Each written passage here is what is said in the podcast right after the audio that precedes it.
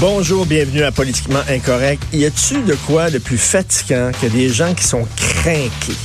Mais tu sais, vraiment crainqués, là, ils, ont, une cause, mais ils vont au bout de leur cause, puis ils voient rien d'autre. Une histoire, là, en Australie. Il y a une femme en Australie, elle s'appelle Celia Carden. Elle a poursuivi son voisin parce qu'elle, elle est vegan. Et son voisin faisait du barbecue et il fait cuire de la viande et du poisson. Et elle, elle est dans sa cour et elle sent l'odeur de la viande et du poisson. Et elle dit que ça lui lève le cœur, qu'elle peut pas... Et là, elle l'a poursuivi et elle est allée voir le juge. Elle lui a donné un document de 400 pages.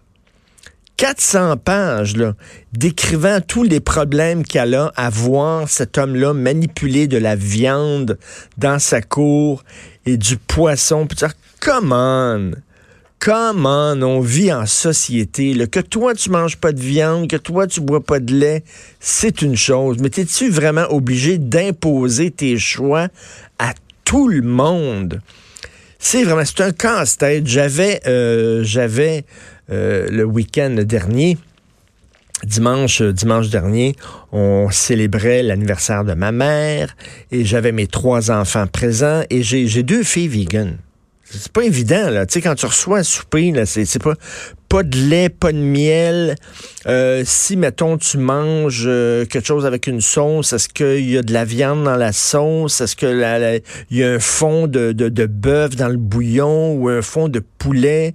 Si tu fais, mettons, des pastas, est-ce que les pâtes ont été faites avec des œufs? Je veux dire, ça va loin, là. Là, il y a des vegans, je vous en ai déjà parlé, mais il y a des vegans qui disent qu'il faut pas manger d'avocat. Là, tu dis, attends une minute, un avocat, c'est un, un, légume. Là. Je veux dire, comment ça on peut pas manger d'avocat? Oui, mais il dit, tu sais, les avocats, là, ils, euh, ils, sont, euh, ils sont pollinisés, les fleurs d'avocat entre autres en Californie, parce que c'est souvent des avocats de Californie qu'on consomme ici, qu'on fait venir par cargo, euh, par container. Alors, ces fleurs d'avocats-là sont pollinisées par des abeilles qu'on amène on prend les abeilles dans des ruches, on les met, on met la ruche dans un camion, le camion traverse des centaines de kilomètres, arrive euh, dans le bois, euh, dépose des ruches, ouvre les ruches pour que les abeilles puissent polliniser les fleurs d'avocats pour avoir des avocats. On dit que c'est du travail forcé. On fait travailler les abeilles qui, naturellement, n'auraient pas pollinisé des fleurs d'avocat parce que ces ruches-là étaient trop loin. Donc, naturellement, les abeilles ne se seraient pas rendues là. Donc, on le fait travailler des abeilles. Et c'est pour ça qu'on ne mange pas d'avocat. À, l'eau, là, ça, c'est vraiment enculer des mouches c'est vraiment enculer des mouches au bout. Alors, elle, tu sais, qui, qui vivre dans le bois, il va y avoir des quartiers strictement vegan où tu verras jamais, tu seras jamais exposé à la viande. Tu vas aller dans l'épicerie, il n'y aurait pas de comptoir de viande, il n'y aurait pas de comptoir de poulet. Tout va être vegan. on est rendu là maintenant. avant, on disait, faut détruire les murs, faut vivre tous ensemble.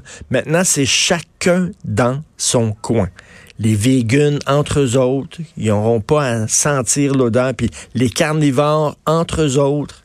Et puis, euh, c'est vraiment, c'est déplorable. En Australie, n'importe quoi. Un peu plus tard, on va parler euh, avec euh, Gilles Proux, puis c'est sûr qu'il va parler de la défense du français, c'est certain, parce que François Legault maintenant a dit, c'est nous autres maintenant le parti de la défense du français. D'ailleurs, pauvre PQ, il ne reste pas grand-chose, le PQ, là. Il leur reste la souveraineté. C'est pour ça que le PQ dit, nous autres, on va parler de souveraineté. Ben, c'est ça qui leur laisse. C'est comme le nationalisme économique, garder les fleurons. C'est François Legault, il dit que c'est sa job. La défense du français, maintenant, ben là, ils ont piqué ça au PQ. Alors, qu'est-ce qui est la laïcité? Le PQ était censé faire justement la loi sur la laïcité, la charte des valeurs, ça n'a pas marché. Eux autres l'ont fait, la CAQ. Qu'est-ce qui reste au PQ? Et tu regardes, il, il reste pas grand-chose. Il reste la défense de la souveraineté, mais bref, alors, eux autres vont s'en aller pour la défense du français.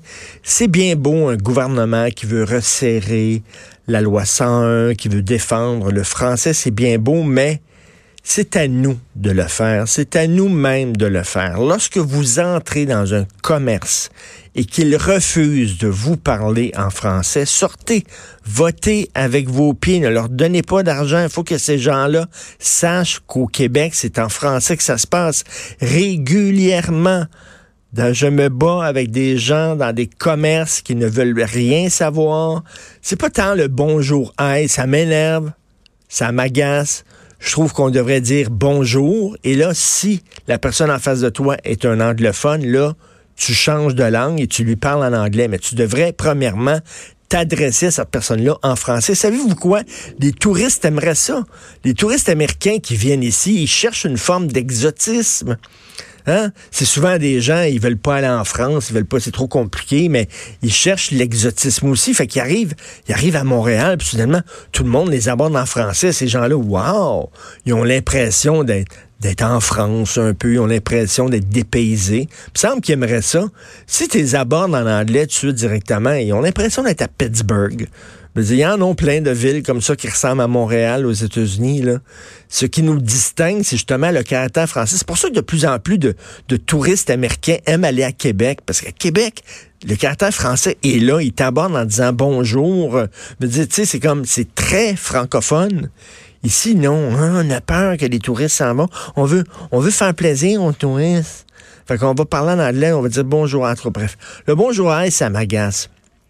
Mais quand il persiste à te parler en anglais, à t'apporter des menus en anglais, je trouve que c'est à nous. Là.